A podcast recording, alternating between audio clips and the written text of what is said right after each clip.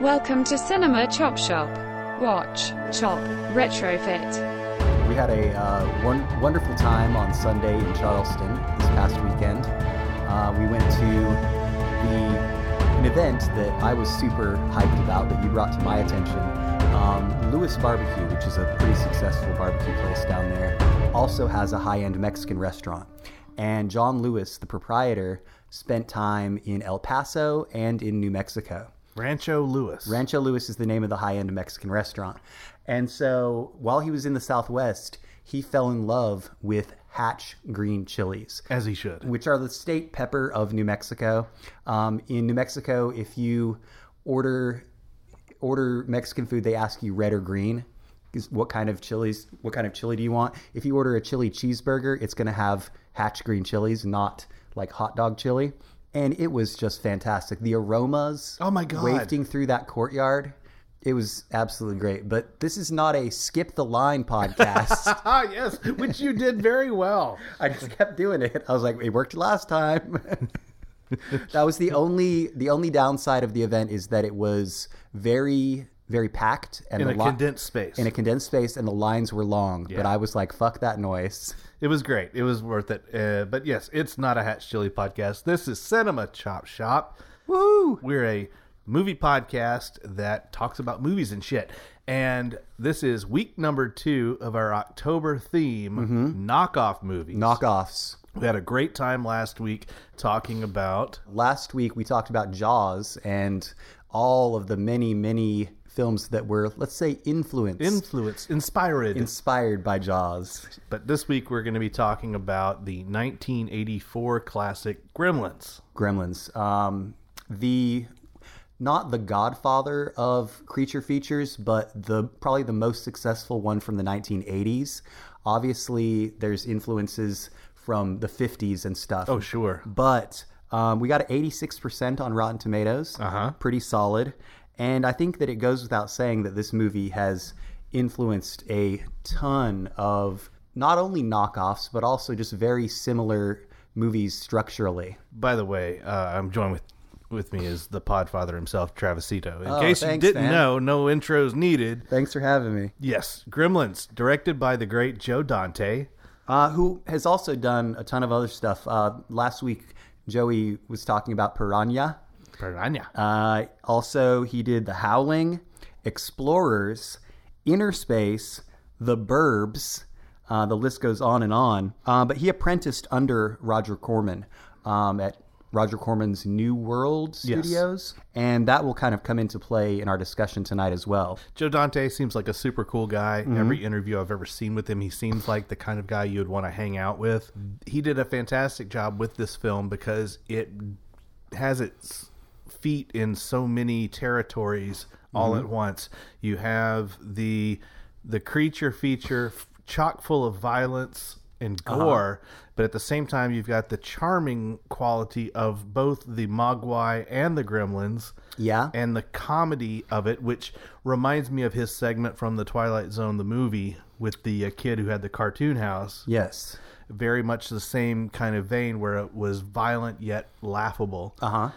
And then you've got um, I don't know if you'd call it young romance, but the, uh, the the the the budding romance, I guess, between the two principal characters, which we should talk about the cast. Yeah, so we've got Zach Galligan is our lead, and I don't know how old he was at the time, but he's supposed to be a teenager. Um, Yeah, right, like all 80s maybe teenagers. just graduated high school. Then we've got uh, Phoebe Cates, and The timeless Phoebe Cates. who, um, and this is this is post Fast Times, right? yes. And so she really took a step backwards in terms of the booby count, because in Gremlins there's none, None. and in Fast Times, of course, there's I wouldn't even go so far as to Um, glorious. say that, that, that, that the costumer even pushed it even harder because there's the scene where she's working in the bank and she's dressed like your grandmother. Uh-huh. yeah, she's wearing like a, a crocheted High sweater. high neck, big poofy shoulders, the complete opposite of the red bikini. Uh, then we've got Hoyt Axton, who is uh, plays the father figure, who's a struggling inventor. My one knock against this movie has to do with Hoyt, and it's not him personally. I think his performance is fine. The utilization of him as a narrator at the beginning Mm, yeah. and the end of the film indicating that the narrator has some sort of insight into the goings on where he wasn't present. He wasn't even around. He wasn't around. He had nothing Yeah. to do with the movie. He- He's a bookend. Unreliable narrator at that. Yeah. narrator in absentia. um, then we've got a very young Corey Feldman. This is pre Goonies. My wi- I had this on. I rewatched it this week, and my, my wife was like, "Is that Corey Feldman?" Sure enough. It sure is.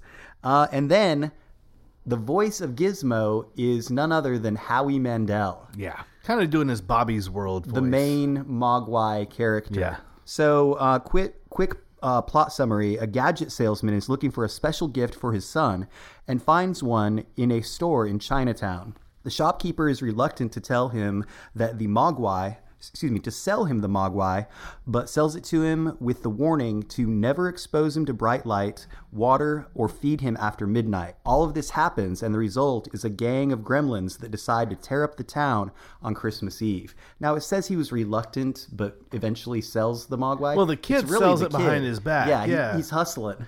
Yeah, he, he says Grandpa's, you know, in his old age, doesn't know what it takes to keep the doors open and the lights on. Mm-hmm. So I'm going to sell you this really strange creature. Right. And, And- it, it definitely does play into the American fascination with Asian culture, especially at the time. It was it was fairly new to to people to go to Chinatown and go to one of these oddities shops.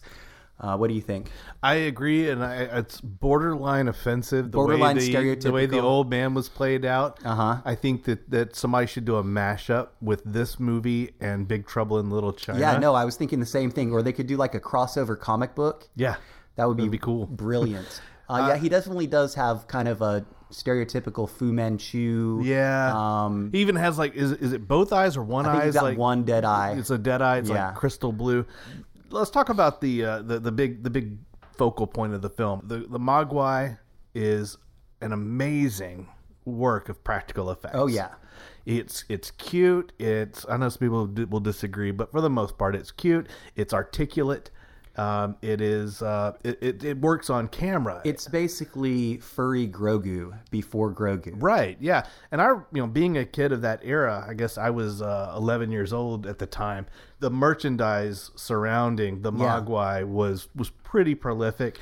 Uh, not so much with the gremlins because they were pretty gory and gross, but the Mogwai, God man, you- They were everywhere. everywhere stuffed animals and, And little figures they- and shit. Influenced uh, the craze that was Furbies later. Yeah, I think so. I think that's a, a very much a, the eye movement, Uh-huh. the mouth movement, very similar. Speaking of the gremlins, though, they look more like marionette puppets in a lot of the scenes, but uh, very well done, I think. So the, the evil ones after evil they ones. turn and reproduce into Yeah. uh, very alien looking after, almost after they're fed, after midnight. yes You know, that's always one of those things that people puzzle over. It's like, Uh-huh. okay, so you don't feed them after midnight, but when can I feed them? because that technically it's always It's after always midnight. after midnight. And the only reason that he does make the mistake of feeding them after midnight is because they unplug his clock or Yes. they set the clock back to trick him. Devious. Yes. Devious. And of course, you've got the leader, Stripe. Yeah. With yeah. his white Stripe's a mohawk. badass. He's very punk rock. Yeah. The guys at Red Letter Media own one of the Gremlins figures. Oh, wow. One of, one of the props from the film and uh, made entirely of, uh, of foam latex. Mm-hmm. Practically falling apart as, as those do over time. Made on the cheap, versatile, uh, perfect for what they used it for. In terms of the plot, as you said, shenanigans abound. Yes. Once the gremlins uh, gain agency, It's- they, they kind of take over the town. It's like the um, the inmates are running the asylum. The um, the kids have no teacher. The cows are out of the barn. yes. They're out of control. Mm-hmm. They're they're like your your your your one friend who should not drink, and once they hit that tipping point, Mm-hmm. Right. all bets are off. Yeah. that's like every single one of those guys, and then they multiply. Yes. They're- Suddenly we have a real problem on our hands. Yeah, yeah, we got a big problem. Uh, the movie kind of lags a little bit. I know it comes in at an hour and 40 minutes, and there's about 10 minutes worth of filler, in my opinion, where the co- they try, they're, they're pushing for the comedy. You've got the gremlins hanging out at the bar. And for some reason, Phoebe Cates is trying to serve them drinks, and like she's like stressing over getting all the drinks poured Uh-huh. at a certain period of time. I guess she's just fearing for her life naturally. But then there are all these shots of them like playing cards, shooting each other like gangsters. I think Stripe has a bowler hat on at one Mm-hmm. point, and there's like another gremlin who's trying to entertain him with puppets. Where'd he get the puppets? And there's speaking of her being a bartender, there's a scene pretty early on where um, an actor that we know, and I'm drawing a blank. It's like Dick something. Uh, oh, oh, Dick Miller. Dick Miller Yeah. is the old old drunk at the bar, and he they cut him off. He decides to walk home, and he's he says it's because Gremlins. had- He's the had one gotten who's to keep- his yeah, yeah. his snowplow. He's the one who keeps making references to gremlins in terms of the 1940s World War Right. II gremlins that got in the that would, planes. me- would would uh, sabotage aircraft. Right. You mentioned other cast members. We should also mention that Judge Reinhold, who was in Fast Times at Ridgemont High With Phoebe jerking Cates. off to Phoebe Cates, is her manager at the bank. I didn't even realize that. Yes. That's awesome. Yes. So uh, I don't know if that's some sort of alternate reality where Uh-huh. he, she gets her comeuppance for taunting him with her boobas. Boobas. All so right. so yeah, uh, that's Gremlins. I, I you know the, the this movie was one of the films that was lumped into the pre PG thirteen era where the parents and groups and whatnot said we got to do something about this. Gremlins on the surface looks like a kid friendly movie. Right. and but boy, then does there's it take a turn. A lot of violence, cartoon violence, but still very, uh, pretty graphic violence. Yeah, I agree.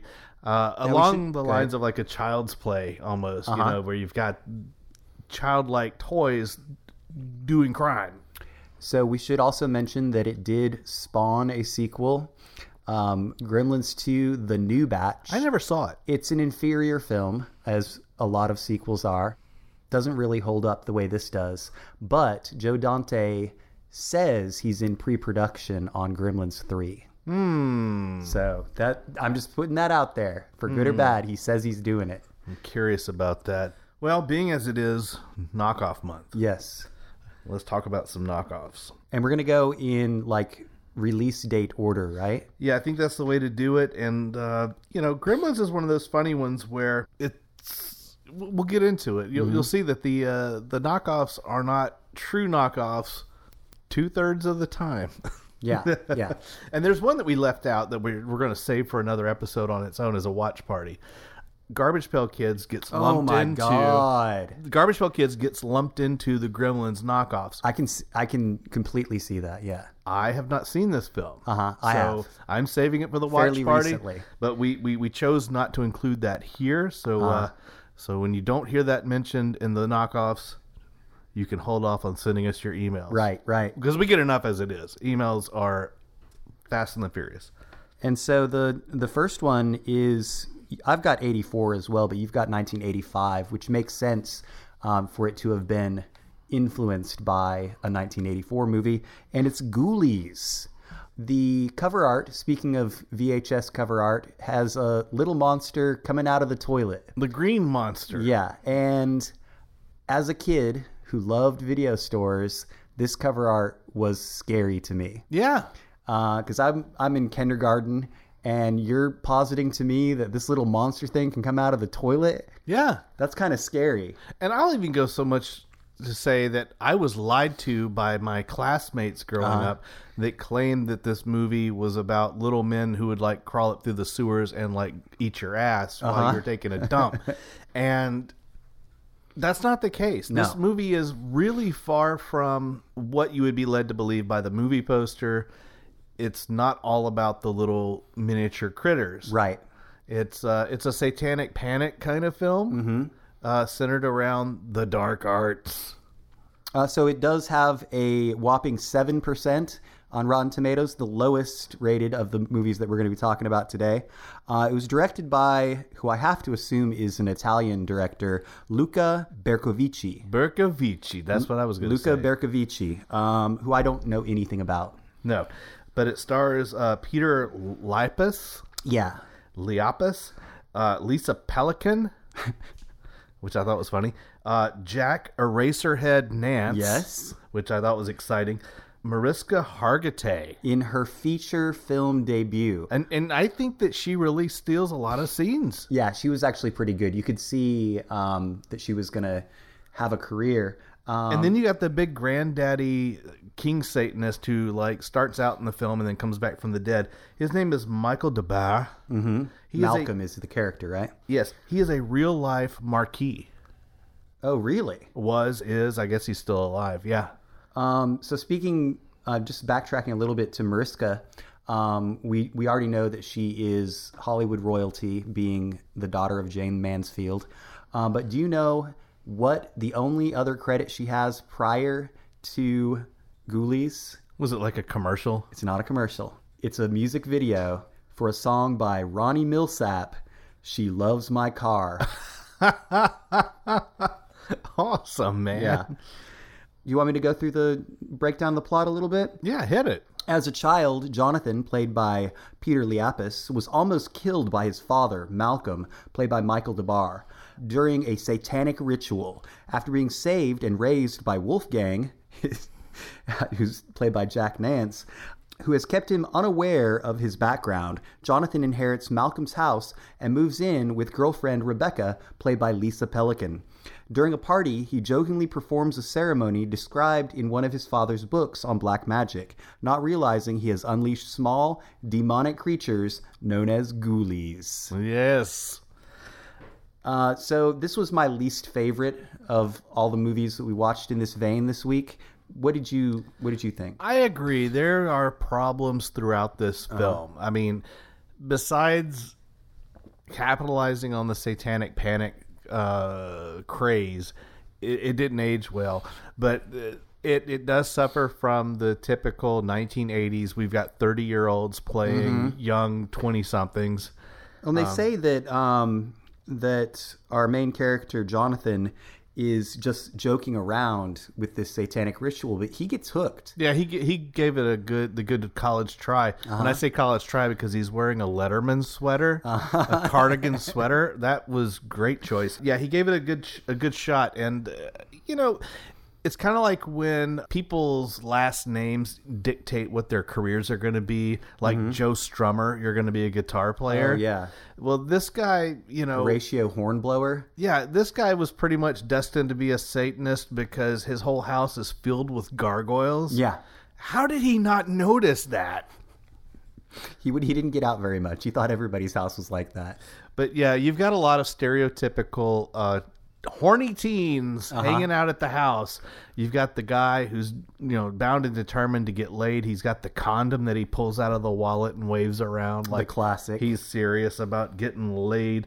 And then you've got the gay couple. Did you pick up on the gay couple? Oh, it was very very subtle. Yeah, the stoners. uh, they were they were intent on getting drunk and stoned together, but they were always together. Uh-huh. Yeah. Always shoulder to shoulder and always like having quiet moments Right, alone. right. I was like, oh, that's cute. That's really sweet. Let's see. What are we going to talk about? The, let's let's the talk. practical effects are subpar compared to Gremlins. yes, let's talk about the ghoulies themselves. Yes. You've got mole rat guy, Uh huh. Hans Mole Man. which has no anatomy whatsoever in that whoever's working the puppeteering doesn't understand the concept of a of a nose structure and a jaw structure instead Mm-hmm. that their hands are just kind of wiggling around the uh, the green ghoulie that had the movie poster very poorly painted very bowl ghoulie. very poorly done what else did they have there were, there were four of them right yeah they, they they just they were not well done oh the the cat monkey that's what i call him Cat monkey. cat monkey yes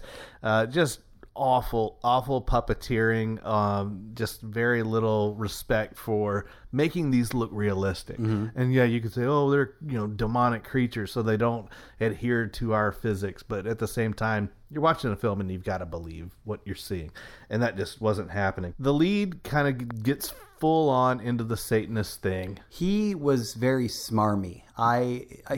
he rubbed me the wrong way immediately, and I was I was looking him up to see if maybe I knew him from something I didn't like later, and I really don't know much that he's done, but didn't I did not care for him. him, his smugness. Yeah, I didn't like him either. I, I and that's the problem when your lead actor t- Right, just he's like so sets you up. unlikable. yeah, you just don't like him at all. But yeah, he gets really into the uh, the whole mystic arts thing so much so that he drives his girlfriend away. She doesn't well, want he's anything to he's- do with him. He makes up with her. She comes to bed. They start making out, and he starts chanting his his de- satanic ritual stuff.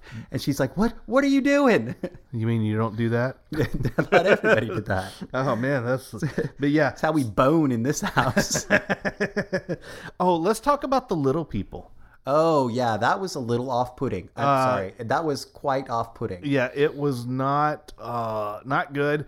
But at the same time, as characters, they were kind of trying to protect him a little bit, Yeah. even though they were also beholden to the the father. It, the juxtaposition of the little people and the ghoulies was, let's say, an interesting choice in terms of in terms of the the writing here. He orchestrates this meal where he has all of his friends over, and they're all required to wear sunglasses at Super night. cool. Yeah, well, you know, this is Corey Hart. You know, we all wear our sunglasses Mm-hmm. at night, and then sitting at the table, he tells them that that I and my wife, girl, whatever her name was, we've already eaten, but you guys go ahead Mm-hmm. and eat. That's always a red flag. Would that not set you off as a, as just even like your best friend or Uh-huh. even a casual friend? If they did that, you'd be like, "No, dude, that's okay. I'm just gonna chill." right. but no, Oh, these- I, I already ate too. so yeah, these these del- these gullible guys, they they decided to go ahead and have their have their meal. But uh, the the ex at this point is under his command. She is a uh, just a vessel, Uh-huh. and so they've they he's orchestrated this this dinner party so they can all die at the hands of the the the ghoulies. And then the uh, the the father comes back. yes. As I put in my notes, his tombstone popped like a turkey. His tombstone popped like it's like just Yeah, you know, Yes. the, you know the little Yes, turkey the timer, timer, thing. yes. that that tombstone just kind of popped right up out of the ground. Yeah. and Dad was back, and he he had to had some choice words for his son. Well, speaking of cemeteries, do you want to do a beer check-in?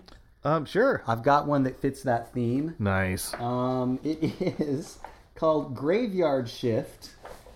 Graveyard Shift, um, I believe from Westbrook, Nice. and it's a double dry hopped India Pale Ale. And check out that cover art. oh yeah, yeah, yeah, yeah. We I've had this one before. This is fantastic. It's got the uh, the Freddy Krueger hand, Uh-huh. the uh, Jason Voorhees, the Michael Myers, And? then- and, then the the chainsaw from uh, Texas Chainsaw Texas Massacre. Chainsaw Massacre. Yep. Good pickup, man. Leatherface. Um, in while I'm opening this, I was drinking a Munkel saison. We uh, we stopped off at Munkel and Uh, stopped off is one way to put it. we crossed the tracks. Right. We we walked from uh, across the highway. yeah. And, uh, Michelle was none too pleased. Michelle with was that. not happy. She's like, we should have just driven. I was like, no, this is how everybody gets in here. I carried her across the tracks because Travis would not give her any assistance like whatsoever. the Toxic Avenger, Speaking of Toxic Avenger, Mm-hmm. that movie's coming up pretty soon. starring Peter Dinklage. speaking of little people, Yeah. Peter Dinklage. I can see it. Oh, I think it's going to be fun. I can dig that. It's dank. It's got So a- the the two hops, the double dry hopped, are Citra and Cint- Citra Incognito, which is that like a cross strain? Uh, Probably. They're all at this point. It's got a great aroma. It's a light body. Um, it kind of dissipates on the tongue very quickly. Yeah, Uh, I could. it's not overwhelm overwhelmingly carbonated like my last attempt at a beer check-in. Uh, let's see. What else are we gonna say about? Uh, well, this? the, the reception, the critical reception, people were a little bit mixed. So I've just got a couple of examples here. Vincent Canby of the New York Times dismissed the film as a quote, cut rate gremlins with unexceptional performances and a lot of badly simulated gore. Variety wrote that the film has a quaint corniness about it as as if it were a cheapy horror movie from the 1950s. Special effects and production values are mediocre, which in this case is part of the fun. oh, okay. That's being really polite. And Um, generous, I think. I said that the dad looked like a blonde Emperor Palpatine, Yeah. and there were from from scene to scene to scene, his makeup changed. Like he was supposed to have like dead makeup. Yeah, yeah, yeah. and it would like be kind of dead Well, they couldn't afford a continuity and, and person. then not really dead, and then really dead. It was just all over the place. Speaking of continuity person, uh, there is a scene where um, someone's supposed to hold like a chalice with blood in it or something, and the the shots are out of sequence. Like there's one shot they're already holding the chalice Uh-huh. of blood, and then the next shot they're presenting the cup and he's pouring it in. So yeah, this Uh-huh. bad movie this editing. movie's got real problems besides just the general shittiness of the plot. Um, yeah, I I'm- agree. I'm with you. I didn't care for it uh, on the on the on the Gremlins ripoff scale. I would rank it pretty low. yeah, me too. I mean, yes, it, it shares the quality of having little creatures who are up to no good. Yeah. But at the same time, they're not the star of the film. It's more about this whole uh, mystical, satanic style ritual Yes. and this guy's grand design of being this master warlock. So. We're off to a rip roaring start on Mm-hmm. our Gremlins rip off knockoff movies, but I promise you we've got the goods that are coming up in the second half. So we're going to go ahead and take a break but not before we say, Let's all go to the lobby. Let's all go to the lobby. Let's all go to the lobby and get ourselves some. Mm. Munchies. You'll know what we're talking about in a minute. Yum, yum. It's time for a tasty and refreshing snack. We promise to satisfy your hunger, your thirst, your sweet tooth. So visit our refreshment center now. Let's go. Welcome back. We just took a brief uh, moment to not pee in the yard. We're going to Nope. hold it. Mm-hmm. And uh, We don't want to miss a thing. No, and we're just restocking on our beers for uh, the second half, where we're going to dive right into some additional Gremlins knockoffs. All right. So the next one is, in my opinion, a superior movie, and I, I would uh, venture to say that it is not really that much of a of Yeah. a knockoff. Yeah, I think it's unfair to call Critters from 1986. Critters. Yeah, Uh, it's, it's unfair to call it a Gremlins knockoff. So it's directed by Stephen Herrick, and we've got a, a 50% here on Rotten Tomatoes. Uh, Stephen Herrick uh, directed some some big ones. Yeah, Uh, Bill and Ted's Excellent Adventure, Mm-hmm.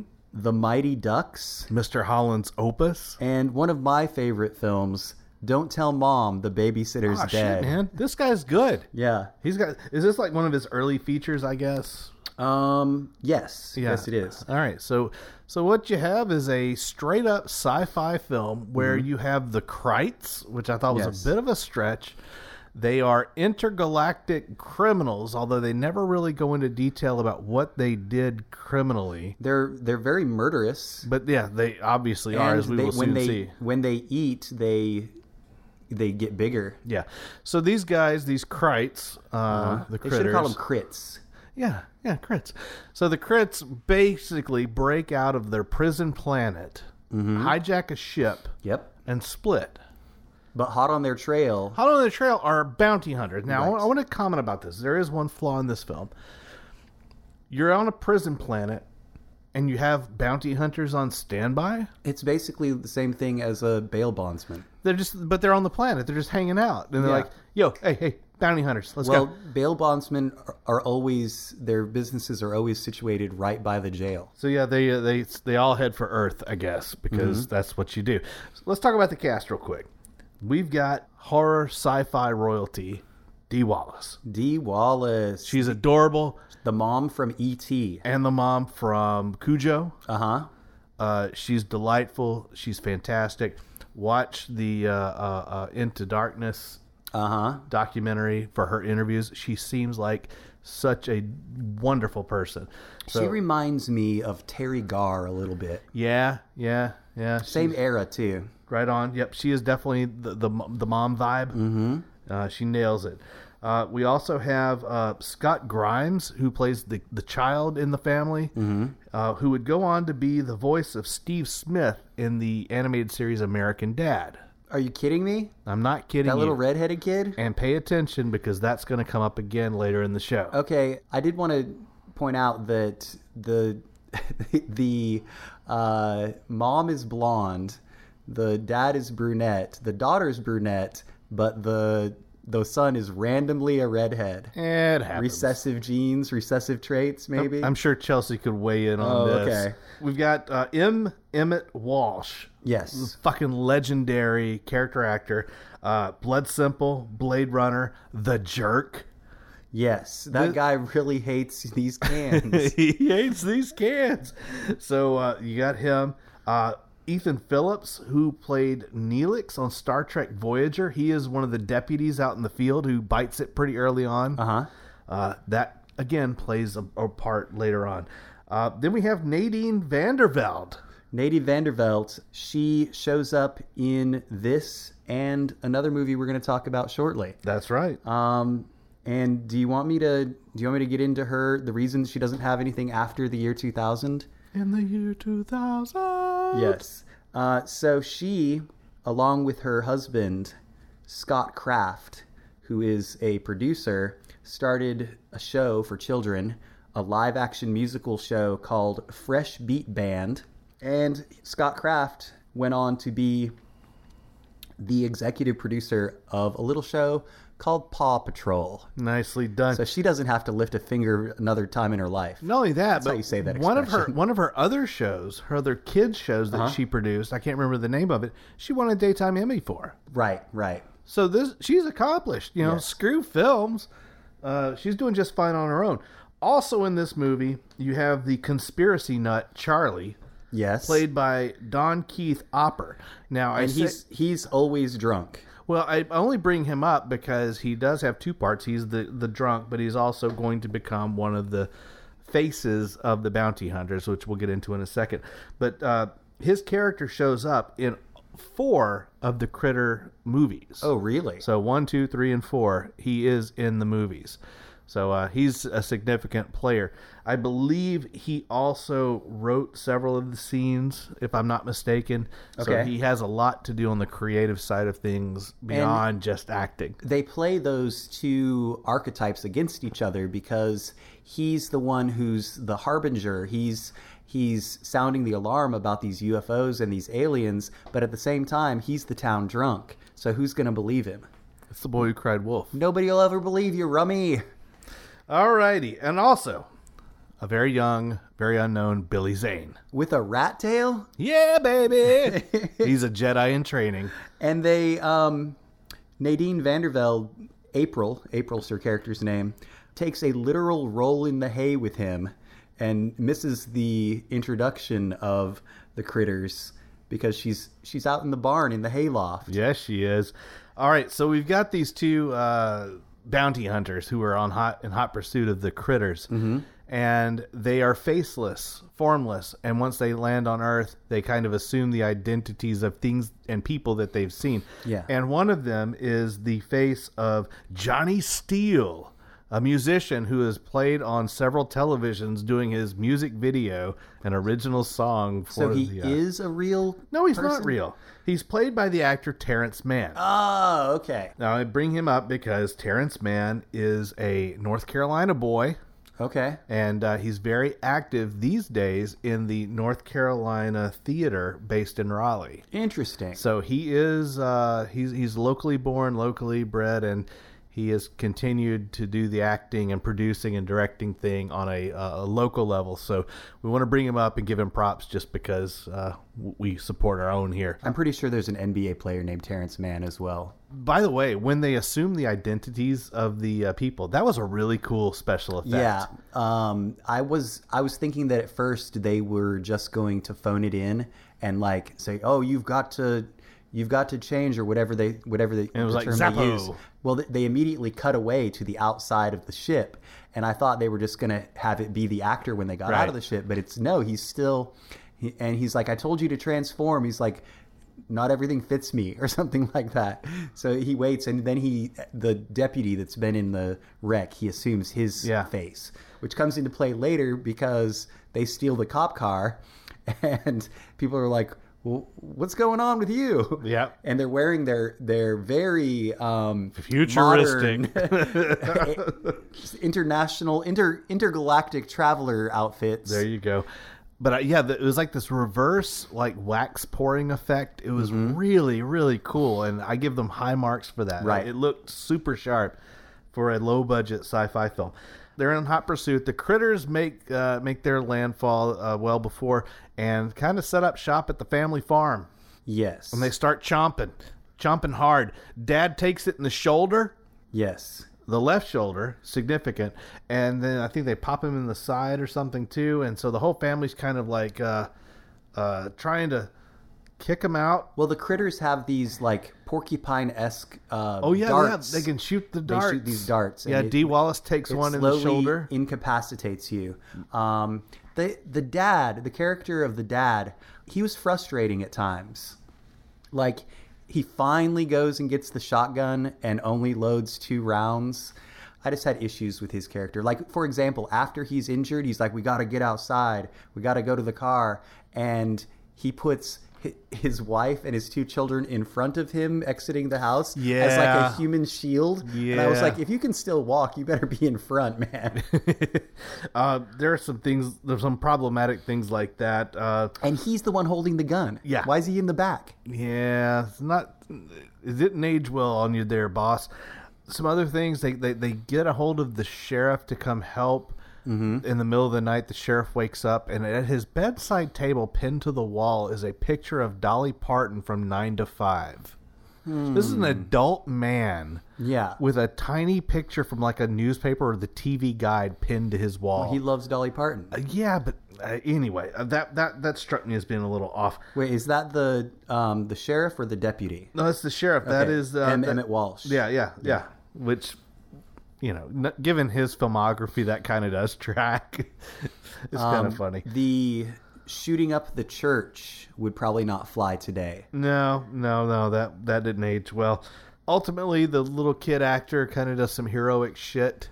Mm-hmm. Uh, kind of puts his life on the line to to help save the day, as sci-fi movies tend to do on Earth. You know, they, they the kids are always the stars, always the heroes. A lot of times, at least. Well, especially in this in this era, there's a lot of stuff like his his bedroom door says like kid zone, keep out or something like that, you know? I think it's funny that even though the older sister or Nadine Vandevelt, uh, even though she lives on a farm, she's dressed like she's in a Cindy Lauper video. Well, yeah, that's the way it was, man. I mean, everybody was going for that aesthetic back then. Where are you two going so quick after dinner? We're just out going out to the hayloft. So yeah, the uh, the, the the gremlin knockoff aspect of this I've got a point to that. Uh, hit me with it. Although widely believed to have been inspired by the success of Joe Dante's 1984 film Gremlins, Herrick has refuted this in interviews, pointing out that the script was written by Muir long before the script for Gremlins. Yeah, yeah. I mean, again, as you said, they start out small, they grow bigger, and they kind of are sort of chuckleheads a little bit. We don't understand their language. We don't know what they're saying. That's really uh, they they have teeth. I mean, they have they have sharp teeth like the gremlins, and but that's really kind of where the the similarities end. Other than Yeah. being uh, in, in practical terms, they're puppets. Well, they look kind of like popples. Do you remember popples? Yeah, I do remember Popples. Now, I will say that uh, to this film's discredit, the uh, and much like Ghoulies, all of the shots of the of them are from like behind things, and you know where the where the puppeteer can be hidden Yeah. behind, a la Muppets and Sesame Street. There's so a couple of weird things that I noticed. One, in in the very beginning, they do a um, a product placement of a name brand orange juice in the kitchen. It's like Tropicana or, or something Yeah, like that. yeah. And then later, I was like, why is this guy wearing a Ghostbusters shirt? In this Yes! movie, and then His they bowling finally do, they shirt. finally do a close up, and instead of the ghost busting through the um, no, Circle the no slash. sign, Yeah. it's a bowling pin, like an anthropomorphized bowling pin. Yeah. So you can only assume that their bowling team are the pin busters. So crazy. Some other notes about the film. You know, why would the Kreitz even leave? They they end up Uh, leaving. Why would they? They could just go somewhere else. Um, at the end of the film, Brad thanks the bounty hunters. Ultimately, what did the bounty hunters do? Um, they they came and destroyed the farmhouse. They didn't really do with much of their, anything. with their highly technologically advanced weaponry. But they did reconstruct the farmhouse, which Yes. Uh-huh. again was a great practical effect. They um the the kid's kind of a firebug slash explosives nut, Yeah. and he's very impressed with their Yeah. space age weapons. So compared to Ghoulies, I think this one ranks even lower on the knockoff scale. Oh, okay. So you're saying lower on the scale, meaning it's less of Less of a knockoff. less influenced by. Yeah, Okay, I agree. Yeah, and I, I think it's a better movie than Ghoulies. I I, think it's. I think it's probably. Yeah, it's. could, I think I could watch this movie stand alone, having no prior knowledge of Gremlins, Yeah. and enjoy the movie. Exactly. I agree with you. Yeah. I think it has uh, the uh, plenty of the things that you like i- in a hor- in a sci-fi film. You have a threat from from outer space. You've got family, and the family rallies around each other to kind of survive this strange ordeal. Yeah. Um, there are some oddities here and there, but ultimately that's the core of the film. I liked it. I liked it a bunch. Let's jump into the next one, shall we? Or do you want to pop a beer or anything? Um, sure. Yeah, let's. Um, can we try that? Oh yeah, Saison? Oh. yeah. Uh, Uh, the saison's right here whenever you want it. I what have, is that one? I have the Munkel Haustbier. This is their Oktoberfest. Oktoberfest. which I think you had a sip of this. Yeah, and like a like a rookie, I walked into Munkle asking for an IPA, and they're like, "No, get the fuck out." yeah. Munkel is a uh, Nine. They are very much inspired by the Trappist monk style of beers. A lot of quads, a lot of tripels, and saisons. Mm-hmm. But uh, their fest beer is beautiful. This is exactly what you want out of an Oktoberfest. Crystal clear, beautiful amber color. Great. And that is the same style as a Marzen, correct? Marzen and Yeah, October. They all kind of fall together. Oh, the caramel on this thing is amazing. All right. Enough gushing about Munkle. Who's your Munkle? I don't know, but this is the one. This is the one. This is why you need to listen to this episode. Mm-hmm. We're talking about 1987's Munchies. This movie was not on my radar my entire life until a week and a half ago. I was aware of it. You were okay. Yeah, ju- in that same way that I was aware of the cover for Ghoulies. Okay. I used to go literally go through um, before Blockbuster small town video stores and just examine Mm. video covers. Never saw this one in my life. You've got a gremlin looking thing. He looks just like Stripe on the movie poster.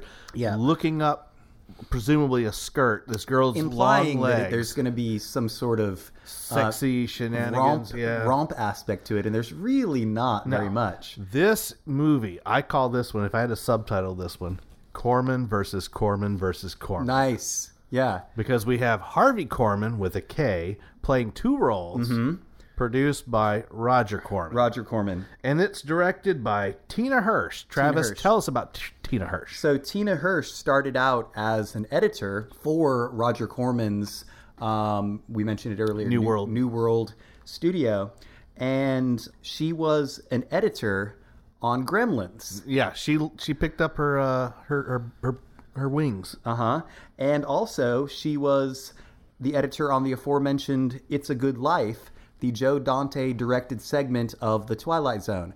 Now, it is ironic to me that Joe Dante didn't direct the Gremlins episode of The Twilight Zone movie Ah! which is just as enjoyable. But yeah, she um, she learned from Roger Corman and worked with Joe Dante. A lot of people in that time period, your uh, Francis Ford Coppola's, your Steven Spielberg's, your George Lucas's, all got their start with Roger Corman because he would take anybody on and he could make anything on a shoestring budget. yep, absolutely.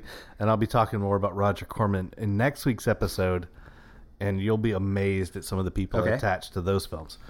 So we mentioned it stars Harvey Corman. Yes. Also, uh, Charlie Stratton. Charlie Stratton. Nadine Vandeveld shows up again. She's back, baby. She's back. And um, also Robert Picardo. Who was the doctor on Star Trek Voyager, which also starred the guy who played Neelix in our previous film? Wendy Shaw, obviously Kristen Shaw's mom. She plays the role of Francine in American Dad, also with Scott Grimes, who's the voice of Steve in our Uh-uh. previous fucking film. Wendy Shaw is Francine on Yes! American Dad. These connections That are is insane. wild. Yes, And then uh, we would be remiss if we did not mention the stereotypical stoner character played by John Stafford, who's simply named Dude. dude. Uh, but we glossed over Harvey Korman plays a uh, an archaeologist, An astro archaeologist. astroarchaeologist, and he plays his own twin brother, who's a scheming low life business guy. Pitchman. Yes. So let's go into the plot. An archaeologist finds a strange creature in Peru and takes it home. He dubs the creature a munchie, but is unprepared for the ensuing chaos when the beast starts to mutate. Things give- get even more complicated when a con man steals the munchie. Things get even more complicated when a con man tries to steal the munchie. I liked this better than Ghoulies, but not as much as Critters. Agreed. So the film starts out in Peru. The astroarchaeologist Harvey Korman Mm-hmm. is on the on the trail for something fantastic, and his son Paul, who wants to be a comic, Yes. is on this trip for some reason. And he makes a deal with his dad that if he goes along with this thing and helps him, then he'll be allowed to go to Los Angeles and and uh, pursue his comedy career. He's not funny though. at right out all of the in gate, movie. right out of the gate, Harvey Korman tells him, "You're not funny." And Yeah. guess what, folks? He's not funny. Harvey um, Korman's right. At one point, he's in in bed with his girlfriend, and he's got an inflatable hammer, and he just like taps her on the knee. Uh, it's just He's, it's is he a terrible. carrot top? I don't know What's what he going is. on? So right out of the gate, now this much like Gremlins, where you get Gizmo from Uh-huh. the, from the word go. This film they introduce the Munchie. Yes. right there they get him. They stuff him in a bag and go home. They get him through customs somehow. If the cover of the um, of the VHS would provide any sort of clues, then we have to assume that he's munching on that poontang. Uh, the music is very very much like Pee Wee's Big Adventure. oh, okay, It yeah, had to have been influenced by by that that score. Absolutely, Danny Elfman should be getting royalty checks Right. from this piss poor film. Except there is no royalties. The cast seems not the least bit phased that this creature they've just encountered can mimic them and speak. yeah, He can speak English, folks. perfect English. Uh, what the fuck? and nobody seems phased by this. To make it easier on the director, I guess uh, Harvey Korman splits the archaeologist version Yeah. of him, just kind of like Well, I'm out. Much much like the father in Gremlins. yeah, he he's kind of gone for the bails. main main portion of the action. But yeah, I agree that the the bet is the shakiest premise in this film. Uh-huh. it's pretty shitty. Let's see, teen horniness furthers the plot. Yeah, because uh, they, they want to hook up. Me, but he's supposed to be watching the Gremlin or the Right. Munchie. Sorry, the Munchie. the munchie, By the way, this is the most most knockoff. knockoff of the knockoff. Yeah. So they're supposed to be watching him, and instead of watching him, they go off to go fuck. presumably with more props. Oh, wasn't the the Munchie's name was Arnold? By the way, Okay, what I a didn't remember strange that. what a Yeah. strange choice for a name. I don't know if there's an Arnold Schwarzenegger reference, but why? I don't know. What what other Maybe. Arnold Arnold from Different Strokes because Well, he's little. I, I, Maybe, maybe both. I mean, maybe Arnold was just a very popular uh, name at that time period. I think somebody got stabbed with a fondue fork. Okay, yeah, that sounds That, about was, right. that was Stoner Dude, wasn't he? Didn't he get stabbed Yeah. Mm-hmm. with a fondue fork at some point? Dude, That that kitchen looked like the set from uh, the Facts of Life when they opened the cool hip '80s store. yeah, It was very, very 80s. The, the Munchie multiplies just like uh, the Gremlins. It's a direct ripoff. There is nothing creative about that. And uh, unlike Gremlins, though, these guys are horny. yeah, The Munchies are horny. yep. They want to they want to rub one out. They want to uh, they want to take this movie down to Pound Town. Oh, there's one scene in this film that just like made me cringe, and it had nothing to do with anything intentional. The lead character is walking around in a pair of Air Jordans Edition Ones in the mud. Oh my God! Could you Mm-hmm. I imagine? jumped out of my seat. I was like, "Oh my god, do you see what you're doing?" And of course, back then it was no big deal. They were just sneakers. They were they were fucking first edition Air Jordans, and he's like tromping around in the I mud. did not catch that. It- That's very interesting. It though. drove me crazy. So yes, as you said, uh, Harvey Corman comes back uh, to circumvent some of the shenanigans from his unscrupulous brother. Uh, who was the lady that was his sidekick? His wo- his woman, his main squeeze. She was terrible. Uh, she was so bad I don't remember. She was not funny. Meant to be funny and just not so. Uh, we were talking about Robert Picardo and Wendy Shaw. Uh-huh. They, they own like an ice cream shop. yeah, yeah, yeah. Because there's uh, at one point there's giant ice cream cones on people's heads. That's their hats, Yeah, I guess. Again, not funny. I don't understand what their angle was. Th- this film felt very California to me. Uh, yeah. Like you had to have like in the know, like inside jokes for Californians. I, I really felt that there was a lot of stuff that went over my head, but I was kind of feeling what they were talking about. California, no Calif- doubt about it. California. Uh, this one, this one is the biggest ripoff of them all. Uh, I think that if you haven't seen it, it's on, uh, believe, probably like Pluto or Plex, one of the uh, one of those free download Yeah. services where you can you just gotta watch ads, but you Yeah, you can got to watch, the movie. ads, but it's there. So I wanted to say something about the director Tina Hirsch. Yeah, totally. Um, she had edited three films for Corman in the 1970s, and in the mid 80s, told him that she wanted to direct.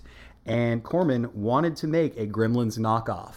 He did it on purpose. He wanted to make a Gremlins knockoff, uh, which were profitable at the time. And since Hirsch had edited that film, it seemed like a good fit. Munchies was shot over 12 days, followed by three days of filming puppets and inserts. It felt like it. 12 days. I, I think that a lot of the um, movies that we talked about today are single location shoots. Yeah, totally. This one, th- th- yeah, even when they're in Peru, it felt like they were in just you know California. Yeah. It, it reminded me of like Land of the Lost. It was just really shitty. Machu Picchu, Yeah. the toxic waste dump of the galaxy.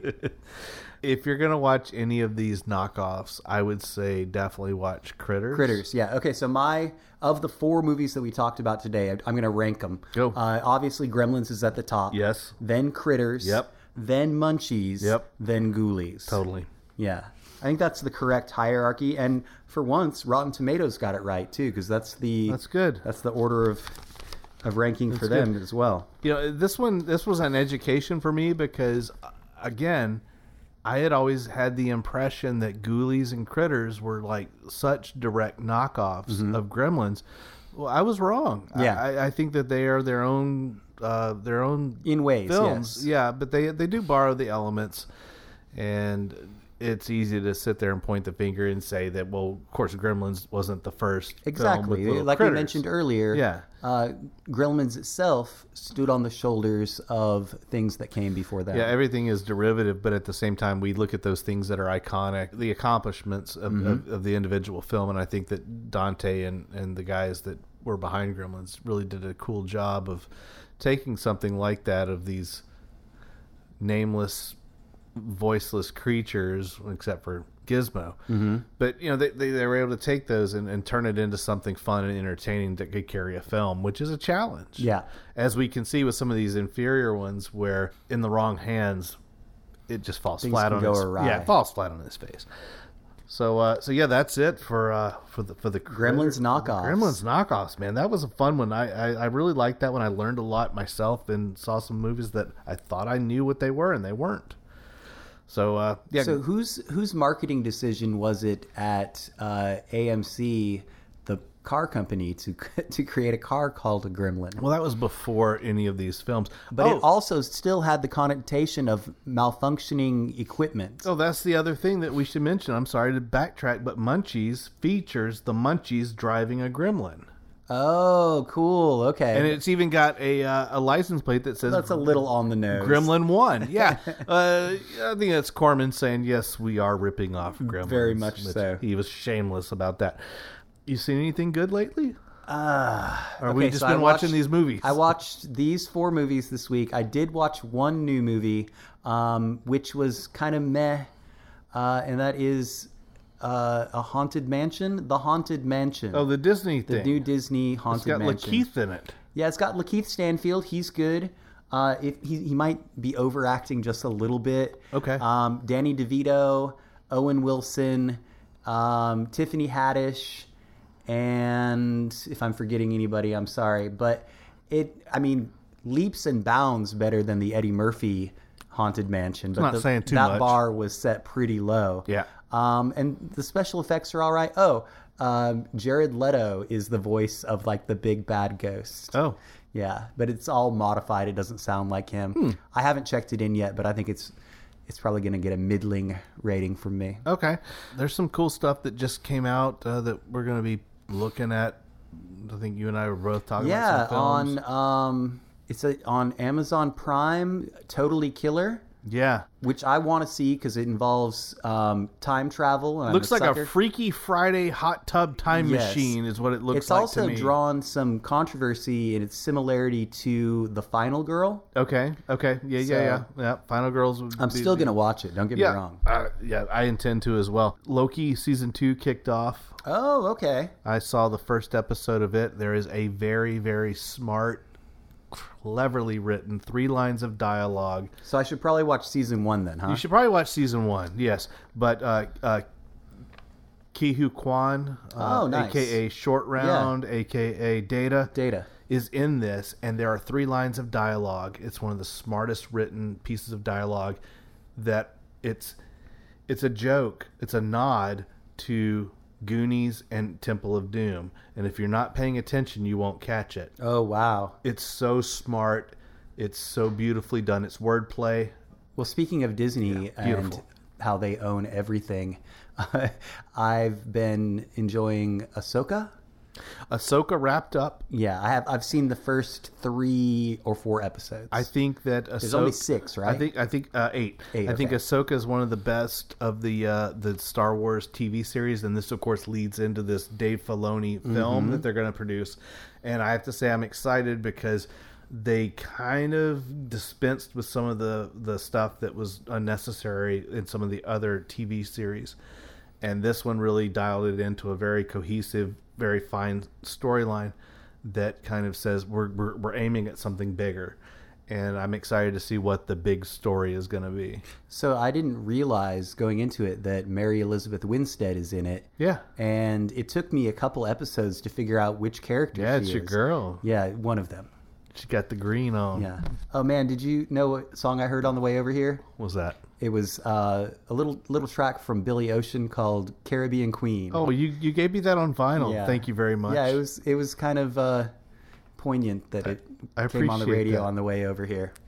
Um, all right, that's going to wrap us up. You're not with us next week, unfortunately. Uh, Joey and Todd will be with us. We're going to be talking about Alien, Alien knockoffs. the which there's a Ridley lot. Scott fantastic movie that could have been a shitty movie Mm-hmm. had some key decisions not been made. You have to talk about um, H.R. Giger. Of course, that'll be a big part of it, but also uh, Ridley Scott's decision to make a uh, the the lead the female, uh, a strong female lead, Uh-huh. Badass female and lead. and how key that was. So we're really excited to talk about that. I think I've got uh, three Harvey uh, Harvey Corman. I think I've got three Roger Corman movies Oh, lined wow. up to talk to you about. So we're looking forward to that one. You'll be back, I think, for the final of the month. Uh-huh. We're going to talk about Exorcist knockoffs. Yes, that was my idea, not Todd's. Oh, is Just- it just for the yours? record, it was my I- idea. credit where credit's due. Um, uh, so yeah, we're excited to be doing this. This is a lot of fun. Hopefully you like it too. And we insist that you please tell your friends about us. Please like, review, subscribe on all of the uh, podcatcher apps, and follow us on social media. We are Cinema Chop Shop on everything except for YouTube. We are Cinema Chop Shop Podcast. Podcast. And uh, we look forward to uh, producing the next episode, and we hope you'll be there with us. In the meantime, we please ask you to always watch, Watch, chop, chop, retrofit, retrofit. and don't feed them after midnight. For God's sakes, there's only three rules.